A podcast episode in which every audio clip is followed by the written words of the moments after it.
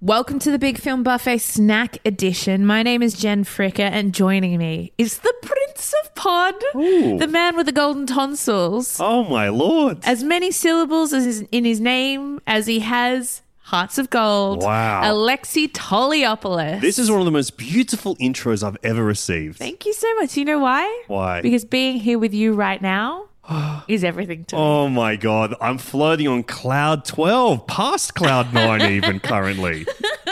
No, I just, uh, you know, I want you to know that being Wow. here with you right now is so important to me. Oh, Because could you imagine if anyone else was here? if we were different people. If we weren't us? if you were played by someone else? oh my god. Funny you should say that, Jen. Oh. What? Yes, I'm actually thinking about those sliding doors, what if casting moments myself. Like, who else was up for some of th- those iconic roles in cinematic history? Uh, because I've just been reading Seth Rogen's memoir, and in it, there is one of the most scrumptious pieces of what if casting in there, where he talks about making the movie The Green Hornet that he made with Michelle Gondry, uh, like a superhero movie kind of adaptation of a comic book from way back when. Oh my god, I'm so ignorant of Green Hornet. What's I- it about? It's a superhero movie. you're kind of saying. like a superhero movie. Yeah. A little bit Batman-y, but a little bit more surrealistic because it's Sure. got that Michelle Gondry thing going on. I remember it because I did see it in cinemas. A very rare occasion for that movie to be seen in cinemas, so it lives in my brain. rent free, as the kids would say. Oh no, it's paying. Okay. It's paying to be up there. uh, but in that film, Christoph Waltz plays the villain. Uh, But the what if casting was the studio really wanted one of my favorite actors, Mr. Nicolas Cage, Hollywood's most eccentric madman, to play that role.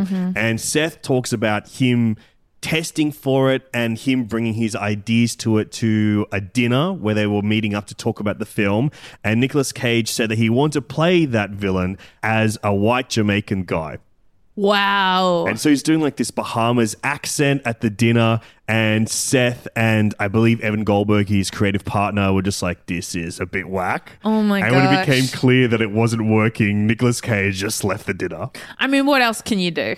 exactly There's no tapering off from that, is there? Not at all. And I think, you know, when you've got Cage, you're going to get a bold choice like that, right? Totally. He never goes half in on anything. He comes in with some very big ideas, big Mm-hmm. And swings. Absolutely big swings. Like, no one swings harder than him, and that's why we do love him. Yep. One of the other iconic roles that Nick Cage has been up for, almost happened, was unbelievably, he was almost cast as Aragorn in Lord of the Rings. wow. The role made famous by Vigo Mortensen.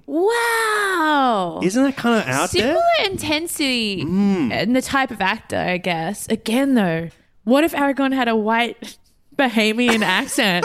That'd be so sick. If that every time he goes, he goes for a role that he doesn't particularly was like, okay, I'm doing it as a Bahamas guy. Yeah, yeah, okay? yeah, yeah. The guy's gonna be Caribbean. oh my god. But he turned it down because he said it's going to take two years. I want to spend that time with my young kids, and he doesn't regret it because he loves the Lord of the Rings movies so much that he would never have been able to enjoy them as a fan otherwise. That's cute. Isn't Mm. that sweet? That's a lovely perspective.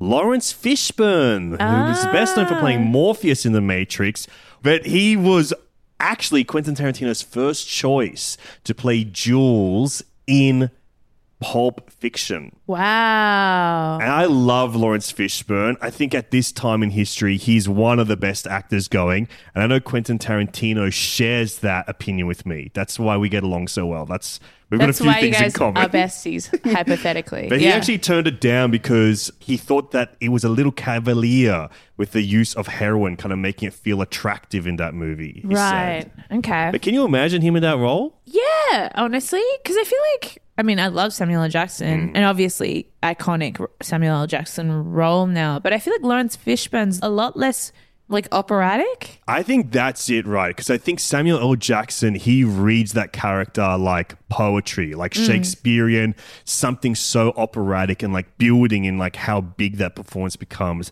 Whereas I think Lawrence Fishburne is a little bit more naturalistic, a little bit more nuanced, deeply intense as well. But I feel like that's a completely different take on the character that may even shape the movie differently. Totally. Yeah, yeah, yeah. Johnny Trav, Johnny Travolta, Mm. One iconic of my biggest star. guys. Of course, from Pulp Fiction. The very pulpy fiction. was considered for Forrest Gump. Yes, I've heard this as well because Tom Hanks, John Travolta in the 90s, Hmm. weirdly, two of the biggest movie stars going. Weirdly, I don't think weirdly at all. Well, it's just kind of like hard to go back and remember, like, these are two guys. Yeah, yeah, yeah. And they were going up for almost all the same roles at a certain point, especially Hmm. like all the big ones. You know what? They're kind of old school Hollywood showmen in the way Mm, big that Travolta could dance, he could, Oh, yeah. you know, sing, he could act as well. The One of other the one, great triple threats. yeah. And Tom Hanks, you know, he's com- comedic, but Mm-hmm. he was beginning his drama career. I can't really imagine John Travolta as Forrest Gump. Like, I know that he said that he's almost regretted it, but I think he Mm. did Pulp Fiction the same year, which really like revitalized his career, made him that comeback king. Mm. But I don't know, man. Yeah, I'm trying to imagine it. It is. It, I can't. I can't see it being anyone else. Yeah, I can't, and I won't. Frankly, you refuse.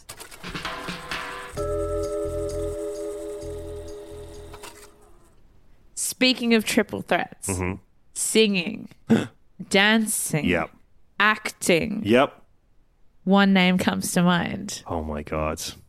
Gwyneth Stefani. I don't know if her name's Gwen. That's Gwen Stefani. Gwen Stefani. Okay. Uh, I don't know if I've ever seen her act before. the Aviator. Oh, she's in the Aviator, Yeah. of course. And also, just her video clips are always Absolutely. character pieces. So she, uh, in a Vogue interview, said that she was the kind of runner-up to Mm. Angelina Jolie uh, getting cast in Mr. and Mrs. Smith. Really? It's film history. Imagine one of the most iconic film Mm-hmm. couples, Brad Pitt, Angie Brad- Jolie. Angie Jolie, and instead it was a Gwen Stefani. My God, that's like totally different universe stuff right there. Yeah, that would alter the fabric of history, frankly. Honestly, completely different dimension. Mm. Perhaps even I'm taken to a galaxy far, far away hearing this stuff. One of the most iconic roles in film history, big movie star breakthrough performance, is Harrison Ford as Han Solo in a little franchise called Star Wars. I think I'm heard of it. But before that, there were a few other actors in line for the role, and he is one that was offered it. They said it was mine for the taking, but I didn't understand the script. And that actor is Mr. Alfredo James Pacino, Al Pacino, the godfather himself. Wow. That seems kind of like out there casting when you think of who Han Solo is and you think Mm. about who Al Pacino is. And I know why, because George Lucas, the writer director of Star Wars, based Han Solo on his best friend, Francis Ford Coppola. Oh. Yeah, he was like, This is who Coppola is to me. He's this guy, this kind of scoundrel, this kind of scallywag who gets things done. So he like approached a few of like his actors, like who Yeah, yeah, yeah. think could From im- that stable. yeah, from that stable. So he went to Al Pacino. Then the other choices were Jack Nicholson, Chevy Chase, and Bill Murray were also considered. Oh my god. All of them completely different movies. Far out. I mean, I feel like Al Pacino, he's got that kind of sexy swagger, you Mm-hmm. know. That would be kind of hot, Absolutely. frankly. Yeah. Getting steamed up over it. Especially a little short king as Han Solo. Oh, that'd be so, it's just a little nugget. Dang. Little bit of carbonite trapping that king. Oh my god! If only you've got R two D two and and Al Pacino as Just the Han Solo, same height. same height, towered by Chewbacca. Oh, that's so good.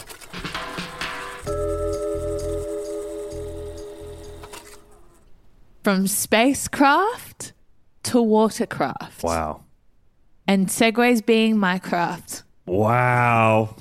The heart of the ocean, baby. my Titanic. Whoa! A Titanic one. It's the start of this beautiful film friendship, I guess, between Kate Winslet and Leonardo DiCaprio. But a man who thought he absolutely nailed the audition and thought he had it was Matthew McConaughey. Wow! Wouldn't that be such a different film? I mean, they're completely different actors. Yeah. I think that Matthew McConaughey I love because I feel like he never lies on screen. Mm, He fully embodies the character. Like he's he does he's not chameleonic, but I feel like he believes absolutely everything he's saying. Yeah. Mm. And I think that he would have been a fantastic Jack because he's a bit of a scallywag from the Days and Confused era. Warm. He's got Yes. a warmth to him. Oh my Lovable. god, you'd fall in love with him. Yeah. So he said of his Titanic audition, it was one of those auditions where I thought I left and I thought I had it. I really enjoyed it. Kate Winslet really enjoyed it. It was a huge opportunity, but Cameron liked Leonardo DiCaprio better. Wow.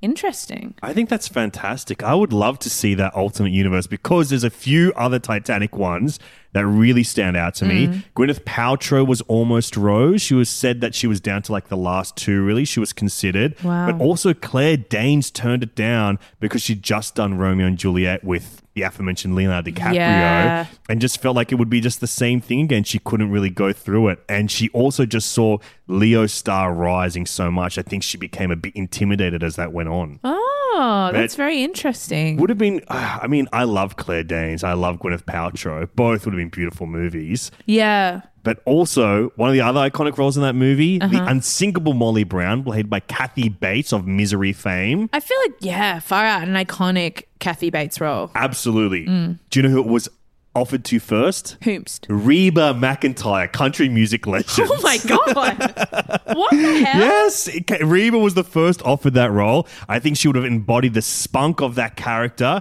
but she turned it down because she says we were on tour and I had a lot of people on the payroll, and we had these three months to do the movie, and then they got behind on scheduling and said, "No, we're gonna have to move it in this time." So she said no, so she could keep touring and pay all her staff. That's crazy. Isn't that unbelievable? Wow. That, when you're an industry, like Reba is an industry, you can't sink that industry just for a little movie. Maybe it's one of the biggest movies of all time, but Reba's still one of the biggest country singers of all time. So Absolutely. I think like what's so fascinating about going through all of these, a lot of them are those like big star making roles, like the ones that broke them into like stratospheric like movie stardom.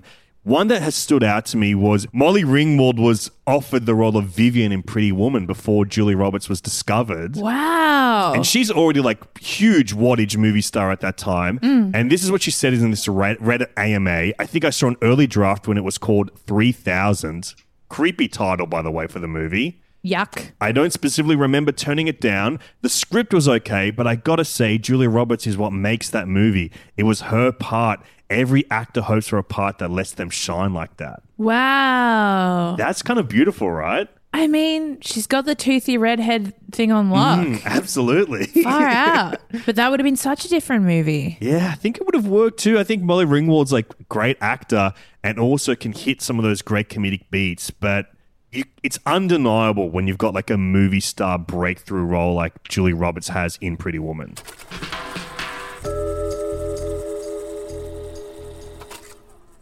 Can I give you a bonus one? Give me a bonus. Speaking of Mm-hmm. industries, speaking of one word icons, guess who auditioned for Hermione in the Harry Potter films? One word icons, Yeah. let it share. Madonna? Which one was it? It was Fricka. What? oh my god, are you serious? Ah! Yeah, I auditioned for Hermione. You auditioned for Hermione? Yeah, I didn't get it, obviously. Are you sure? Yeah, What do you mean? I- What do Maybe you you mean? missed the call. no. oh, yeah, yeah, yeah. That's Check it. I in just with them. Slept, I slept through my alarm. Yeah, I auditioned for it. They did a Really? big, cool, well, they did a big worldwide audition campaign. Anyone could audition. So I auditioned. Uh, a couple of my friends auditioned. Actually, my friend Rowan Witt, a musical theatre actor, he was in The Matrix. It was between him and Daniel Radcliffe. Oh my god. And then J.K. Rowling intervened at the last minute and said, I want an all British cast. I'm tingling right now. I know. I can't believe this. You're almost Hermione. I mean, not really almost, but Okay. Oh, yeah. Can you do your audition? Let me. I just need to get back in there. Guardian Leviosa. Winga- uh, I don't even remember it. I could see maybe waiting to get the offer. That's crazy, dude. I know. I could be giving speeches at the UN now. Yeah, you could have been Belle in Beauty and the I Beast. could have been in You'll the be bling a freaking ring. bling ringer. Oh, You're almost a bling ringer, I dude. could have been Alexis Nears. oh my god. Hello, this is Alexis Nears Nancy calling. Joe, this is Alexis Nears. Okay, this one I'm giving you the role. Thank you. Well, allow me to one up you on that, Jen, Mm-hmm. because there's a role that I did get that a famous actor did not. wow. I got a role over Abby Cornish. For what? She applied to work at a video store, and I got the job instead of her. because mainly because I think I was like 14 years old and Yeah. could get paid way less Yeah, than yeah, she yeah. would have. Yeah, of course. oh my god, this is hot breaking news. Yeah, so you know, I became a star. And which one of you is a famous rapper now?